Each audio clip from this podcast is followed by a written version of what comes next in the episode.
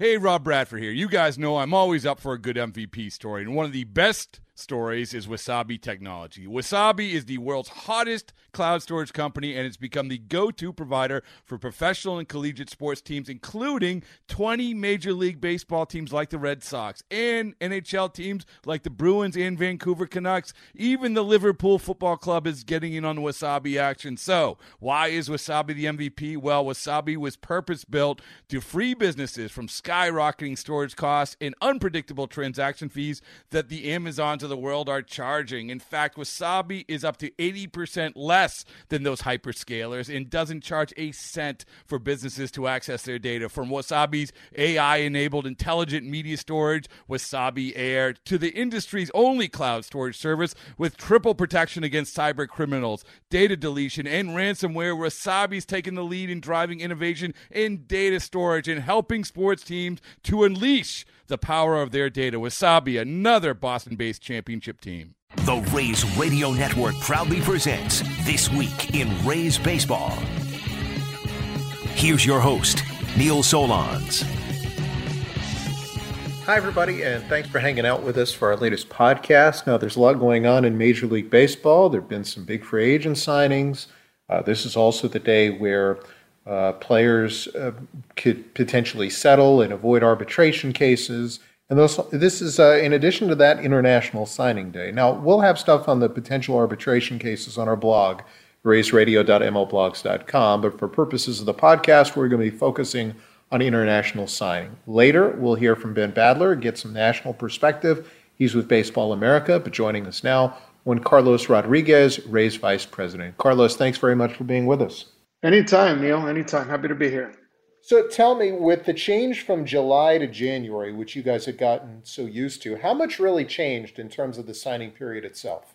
Well, a lot, a lot. In, in some ways, a lot has changed, and in other ways, not much has changed. Just uh, given the inactivity um, that usually happens from, or the, the inactivity that happened from, you know, whenever we had the, the hiatus and uh, back in like March, April, um, all the way through um, through July when the kids would normally sign. But um, certainly, t- typically, we would sign sign these players. Uh, they'd come in in July they'd be integrated almost immediately into um, you know a lot of the team activity um, the onboarding there'd be an onboarding process they'd participate in kind of like a parallel uh, parallel type league that runs um, parallel with the dominican summer league and they, they'd have their first introduction not to mention their first winter program. Um, obviously that's something that uh, was not able to um, to happen this year. And a lot of our scouts they were they were grounded for quite some time. So we, it was extra tricky to to stay in contact and to monitor a lot of the players. Um, but to credit to a lot of our guys um, you know, we were able to to make sure that we um, you know we assured a, a, a, nice process and, and we're fortunate to end up with um, some players that we're really excited about and we'll touch on some of the players carlos but i'm curious too was it harder to keep a player on board that you had anticipated signing in July all the way to January? And if so, was it harder for the bigger name guys, or let's say the lesser name guys that maybe got better in the last six months, and, and maybe someone else might have tried to get them with more bonus money?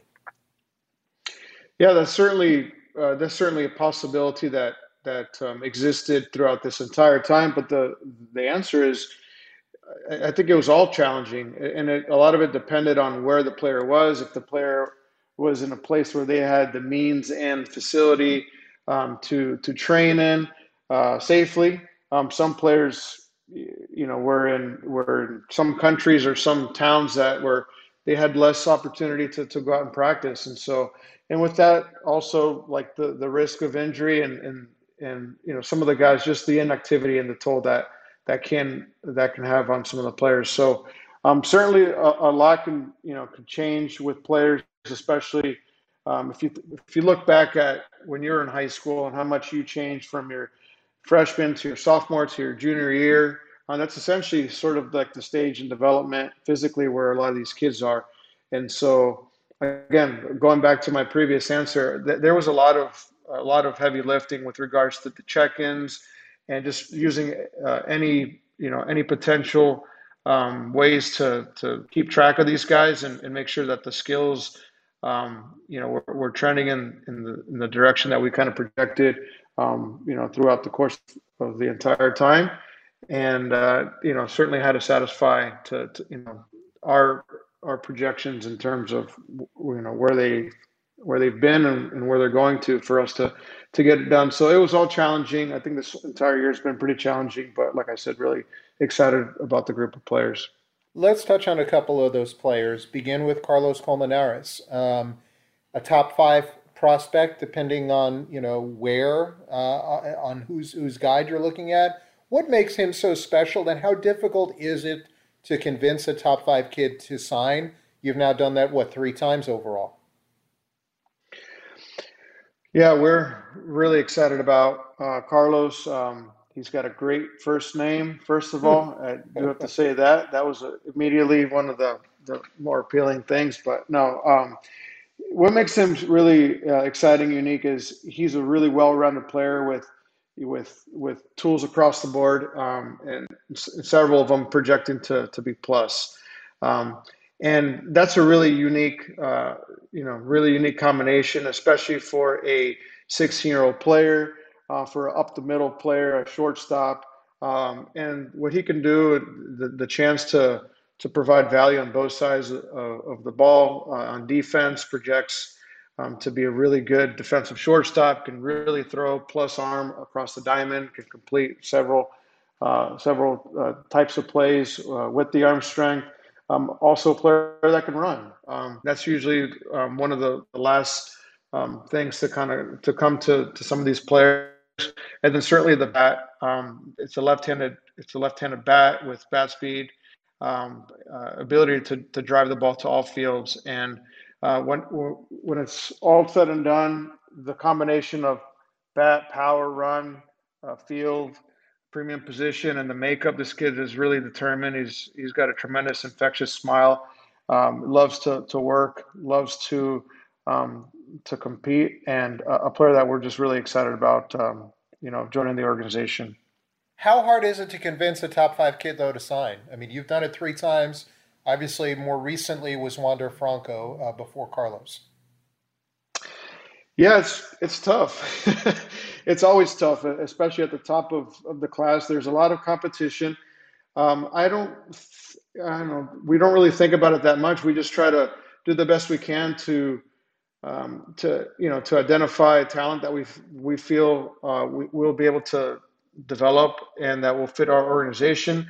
We we have a really high replacement level. We have a lot of really good middle infielders, and so I think for us, a lot of it is just having clarity with the, the type of players that we feel will impact the organization and just putting our best foot forward, uh, trying to, to, to do the work. But we have, again, a lot of the credit goes to the, the, the guys that we have on the ground, the work, um, the relationships that they've built over time to put us in position to do this. So um, definitely don't take it for granted. Uh, you know, wish, you know, and hope that we can continue to add top you know top of, of, of the market type talent uh, year in and year out. Um, certainly that would bode well for us in the organization. Um, and again, it, it's um, a credit to a lot of the guys on the ground, and, and certainly something that we don't take for granted. And that's uh, one of two top 20 talents that you've been able to bring on board in this international signing period. The other being outfielder Jhonny Piron. What do you like so much about Johnny? Yeah, Johnny is uh, he's a five tool type uh, player. Um, he's an outfielder now, um, where Carlos was a, a, a, shortstop with you know with five tools, and Johnny is a uh, athletic, a, a, lean, wiry, kind of a quick burst um, uh, type player that has a chance to play center field. Um, but but like I mentioned, a really well-rounded um, uh, skill set across the board. Can run, can throw has a lot of bat speed. Um, think he's going to have uh, you know emerging power as well. And so, anytime you talk about players that project to have five tools or four or five tools across the board, average or better, um, some of them, some of these being plus, I think that sort of is what differentiates a lot of the players from uh, a lot, you know, a lot of the other players that are sort of uh, more towards the middle or the or the kind of the bottom end of the uh, of the marketplace because it's so rare for kids at that age to to to really have those tools developed. And with Johnny, there's a lot of um, youth and athleticism there that we hope that over time the maturation, the physical maturation, will um, will allow those those tools to continue to trend uh, even better that those two players, Piron and Colmenarez, cover you know a fair chunk of your your uh, your bonus pool money. How do you decide to divide up the rest of the group, and who are some kids that maybe you've signed that you're excited about that probably don't have, let's say, the hype of the top two players we talked about? Yeah, so um, uh, you know, really, when it comes down to it, I don't think we go out um, predetermining exactly how we're going to spend the money. I think we, um, as a group, uh, collectively, we all discuss, um, you know, the players, you know, what the marketplace looks like. Um, you know, we, we, we sort of look internally to make sure that we, um, you know, we're able to create opportunity for a lot of those players to, to see playing time. But at the end of the day, it's way too competitive to get too cute um, to pick and choose, you know, exactly how you're going to attack it. And so we really try to to to position ourselves um, to evaluate and and sign um, the best players, as many good players as possible. As simple as that sounds, that's it's basically um, you know kind of the the thought process behind our approach. And the talent really dictates a lot of our um, you know the talent really dictates a lot of our approach. Um, and so um, one thing that's for certain is we, you know, we typically do take, you know, we, we diversify to some degree, uh, actually to a, a large degree um, with kind of how we, um, you know, how we approach so like the rest of the market. And in this case, um, it's no surprise that we've added even more shortstops. Um, but there's three guys in particular, uh, Jesus Quevedo, who's like a really slick defensive shortstop, uh, really fun to watch um, a guy that he, he, just loves playing defense, um, and you know one of those guys that um, just kind of really stands out. Uh, you know, just watching him play. Um, Luis Ariza from Venezuela, really, uh, you know, really nice uh, uh, bat potential and bat performance. Really, a player that has a chance to to play the middle of the infield and and uh, you know hit a lot of doubles and that we hope can turn into um, to home runs in the future.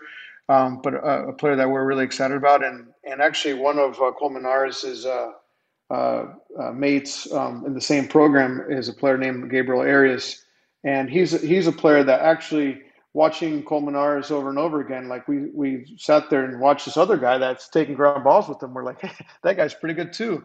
And this is a player who's like, you know, running in the six, seven, you know, six, eight range, um, can really throw across the diamond, really athletic.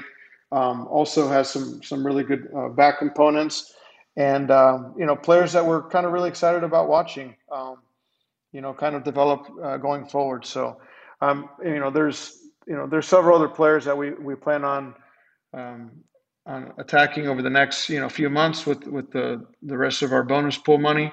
Um, but really, the bar's been set pretty high by by our, our group, and um, you know each year it becomes more and more challenging to to clear that bar. But you know this is sort of what we're going to need to do to succeed. You know in our division against the best. And more of the pitching that you've acquired, Carlos, through this has been um, probably guys who were projectable or maybe weren't as big a bonus guy. The Yonny Chirinos, the Jose Alvarados, the Diego Castillos what do you look for when you're signing a kid who's 16, 17 from a pitching standpoint when you know how far they are from the majors? Yeah, we, we look for we look for um, you know we look for components you know components that are in place for us to be able to develop. First of all, we have a, a fabulous um, uh, group that has a, a, long track record to, to you know to really develop pitching. I think there's great synergy um, you know, between that group and between our, our scouts. Um, and so I think that really helps. Um, but we, we look for, you know, um, good athletes. We look for nice frames to be able to project on. We look for arm speed. We look for ability to spin the baseball. Um, we look for, um, you know, solid um, deliveries for you know for the guys to you know to be able to repeat and throw strikes. And so um, all those you know it's a sliding scale to you know um, and you're you're not going to find you know all these guys that mm-hmm. uh, possess all these components.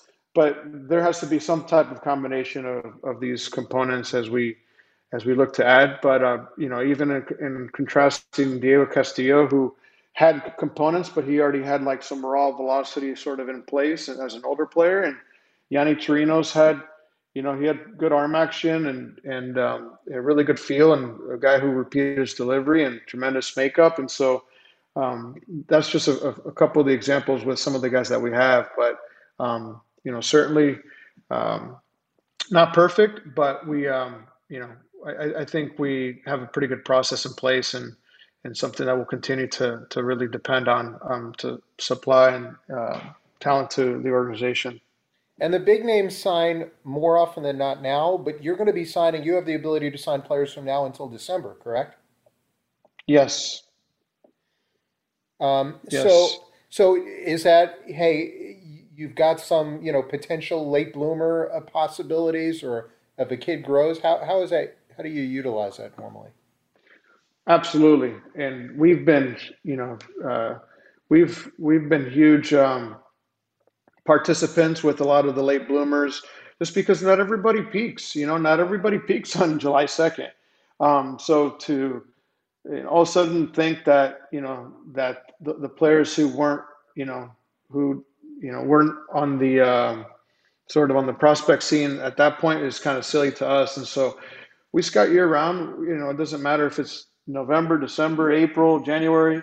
Um, if if if it's talent and it's a player that um, we feel can you know uh, you know we can develop and has a chance to, to, to play in the majors, we're gonna we're gonna explore ways to add those guys. And so um, certainly uh, you know there's a lot of, of of the guys that we've added sort of that um, to you know at least to date that um, we're kind of a little bit more uh, famous, or not not even necessarily more famous, but a little bit more well known um, that we had to really compete on and and add uh, right away. But there's other players that we're going to continue to monitor throughout the rest of the of the year, and and uh, you know, believe me, we're gonna we're gonna work really hard to continue to add uh, talent to the organization. And lastly, Carlos, how um, do you plan for the next class? Because we don't even know yet whether the signing day is in July or whether they'll move it back to January, right? Yeah, I think the anticipation is that we'll, you know, we'll have, we'll continue to, um, you know, we'll have sort of this year to to um, evaluate the players and have something uh, potentially similar signing date next year. Although um, we have to, you know, maintain some flexibility as, especially given the pandemic and the situation uh, that we're in. Uh, we, we ask our our group to to you know be flexible and, and to be responsive to you know to the marketplace and and certainly like just the situation um, as it exists today.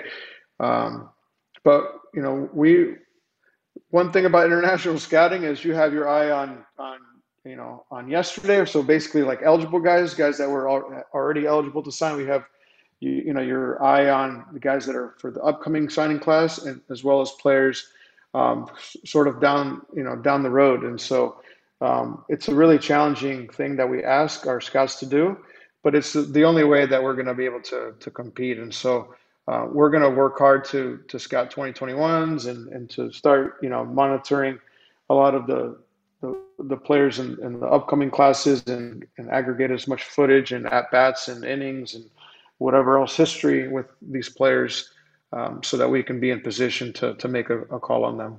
Carlos, good stuff. Congratulations and uh, continued success. Thanks very much, Neil. Great talking to you as always. Well, we appreciate the time of Juan Carlos Rodriguez on our podcast today to discuss International Signing Day and the start of this period. And joining us now, a guy who I'm hoping that you're following. He does terrific work uh, on the international front, and that is Ben Badler of Baseball America. Ben, thanks for hanging out. Oh, thanks so much for, for having me on, Neil. I appreciate it. Normally, you're talking about the international signing period in July, and I know you're researching year round, but um, how unique is it, uh, and how, how big a change is it that we're now in January with the signing period for the first time?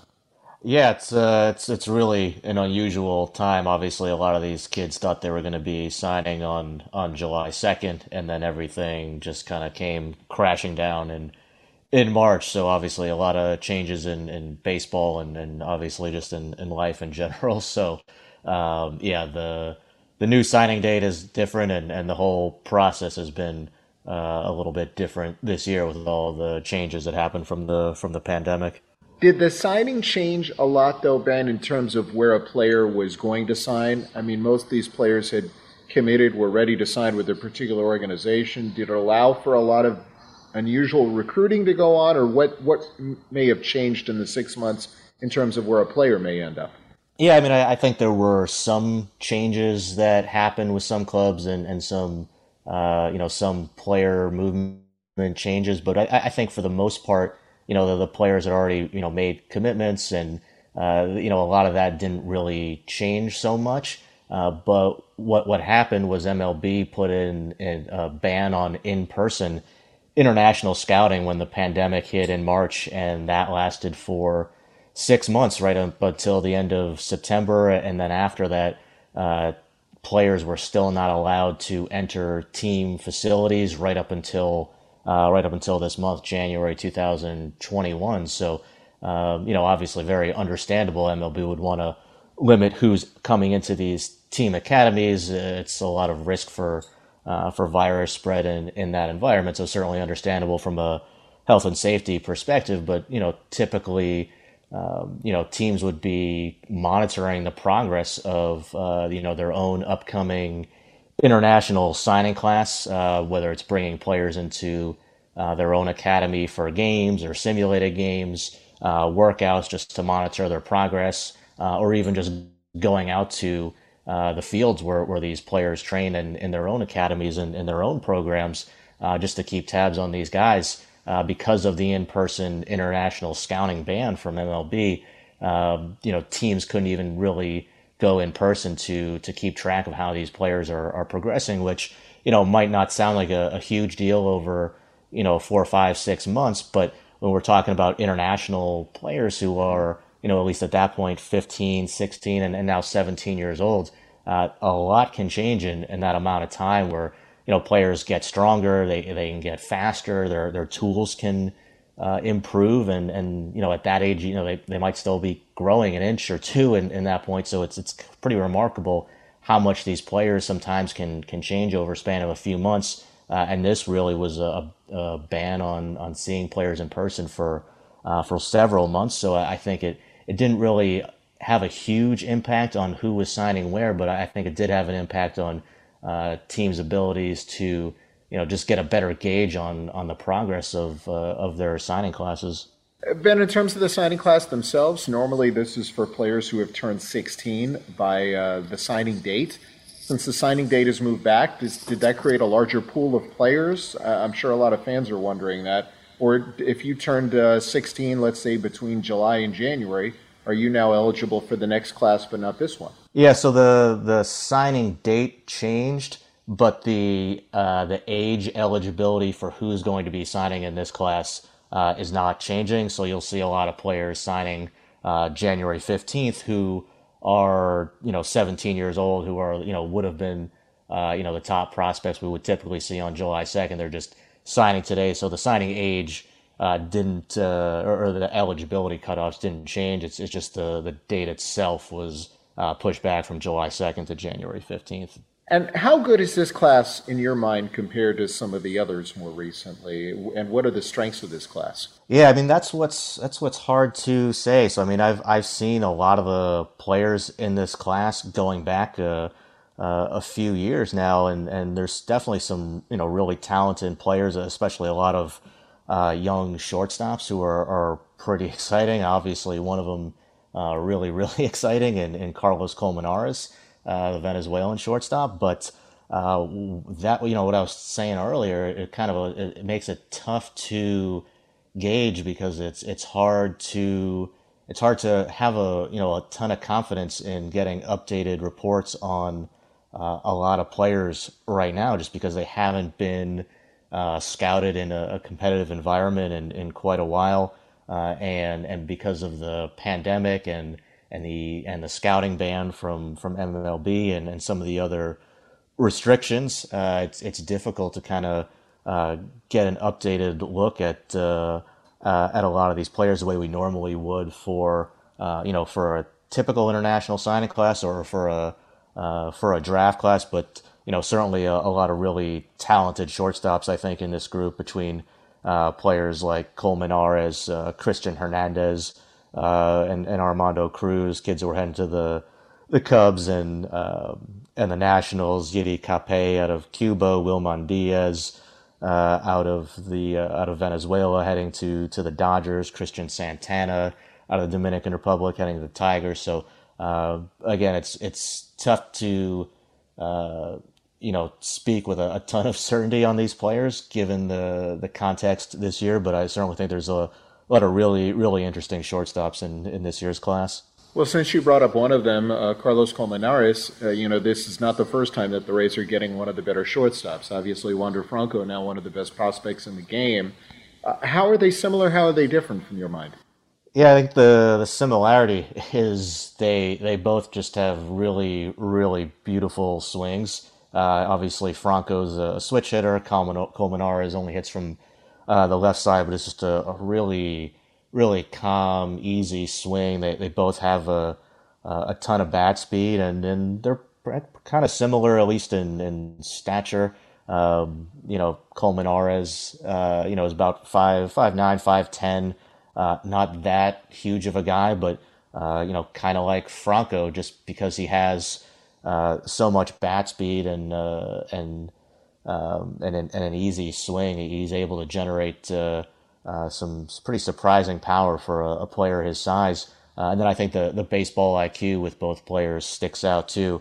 They're, they're both really smart players. You know, you, you see a lot of you know players that age typically who who might look good in a you know in a workout environment, right? Like they look really good in BP or, or they look good fielding a, a ground ball, and and you know Colmenarez is you know, he certainly fits both of those. But uh, there's a lot of players who actually, you know, don't have the whether it's the, the plate discipline or, pitch recognition skills uh, or or other instincts for the game. It, it you know they the game starts and you know the, those those skills don't really translate to the game in, in a lot of cases for players. But uh, I think with you know from from watching Franco when, when he was an amateur and, and seeing Colmenarez as an amateur too. Uh, one of the things that sticks out about both of them is just the the really high uh, baseball acumen that both those guys have. It's it's not just somebody who's gonna you know look good in a workout before the game. These are two players who really stick out for uh, for their skills in the game too. And obviously, teams are limited in terms of how many top prospects they can, you know, grab in an international signing class, just because of the the budget limitations. But uh, Jhonny Piron is another name that I see from the Dominican who's gotten a lot of attention, an outfielder What's your, your take on him?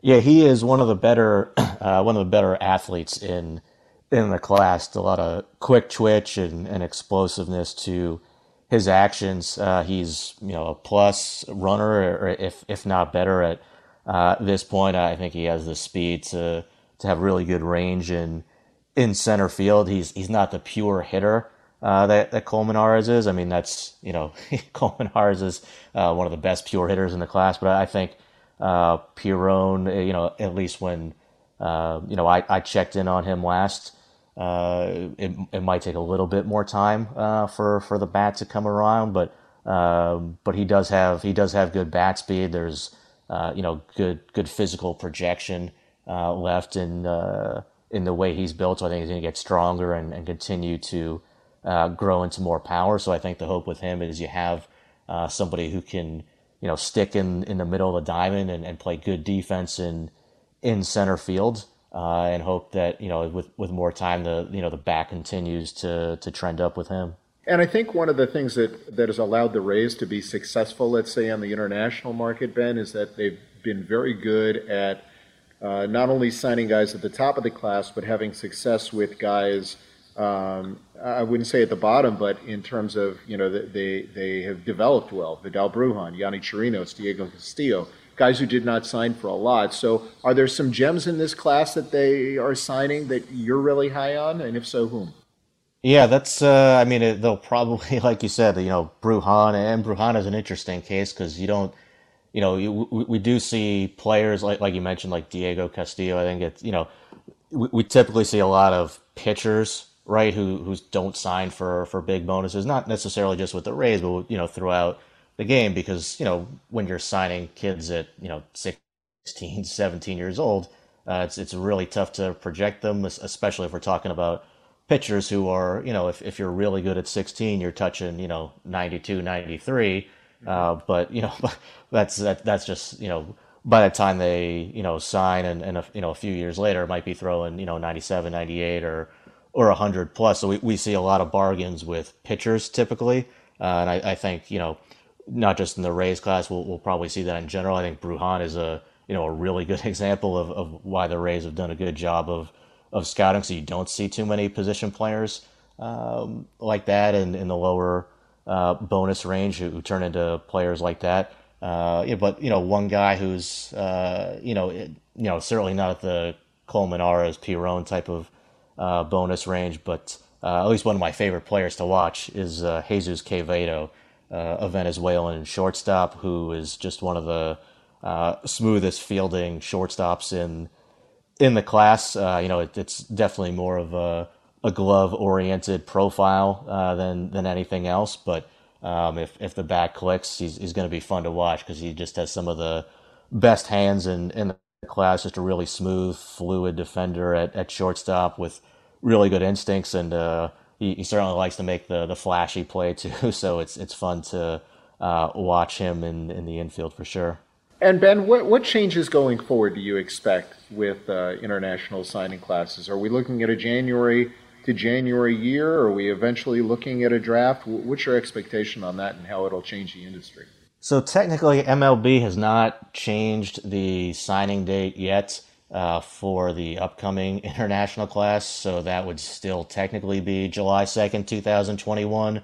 Uh, but they have told teams, you know, look, we, we almost certainly expect – to move it back, and that makes the most, or it's really the only thing I can think of that makes sense at this point to move it back to January 15th, 2022 uh, for the July 2nd, 2021 guys, because the, you know, this current signing class now starts, you know, to, you know, January 15th, 2020 run, 21 and, and runs through December 2021. So it doesn't really make any sense to have, you know, with, with the way the bonus pools are structured to have two signing periods overlapping each other.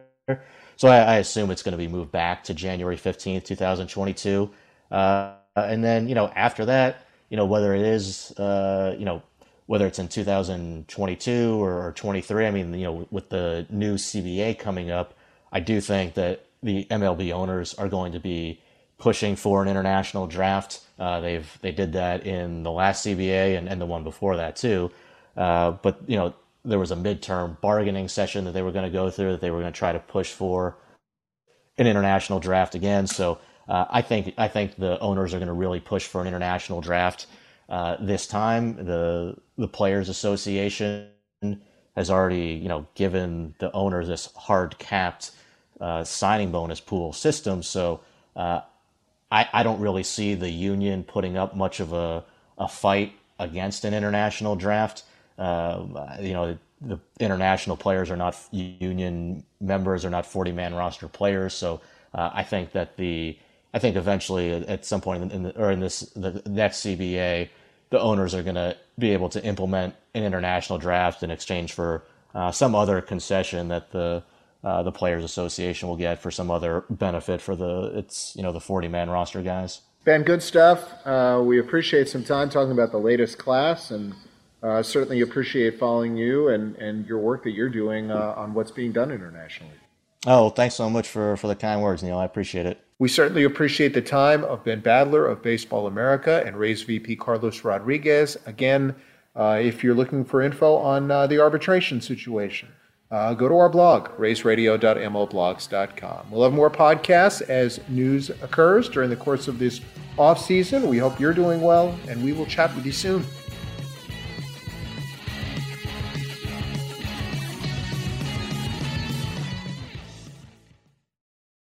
It's blazing hot outside. You get in your car to turn on the AC to get cold air pumping, but it blows hot air out. This issue is commonly caused by low refrigerant due to leaks in the AC system. You want an easy, all in one solution that will restore the cold air in no time. AC Pro Recharge Kits. Make restoring cold air easy for even those with zero DIY experience in less than 10 minutes. Save time and money versus going to a shop by picking up an AC Pro Recharge Kit today. Be a pro with AC Pro.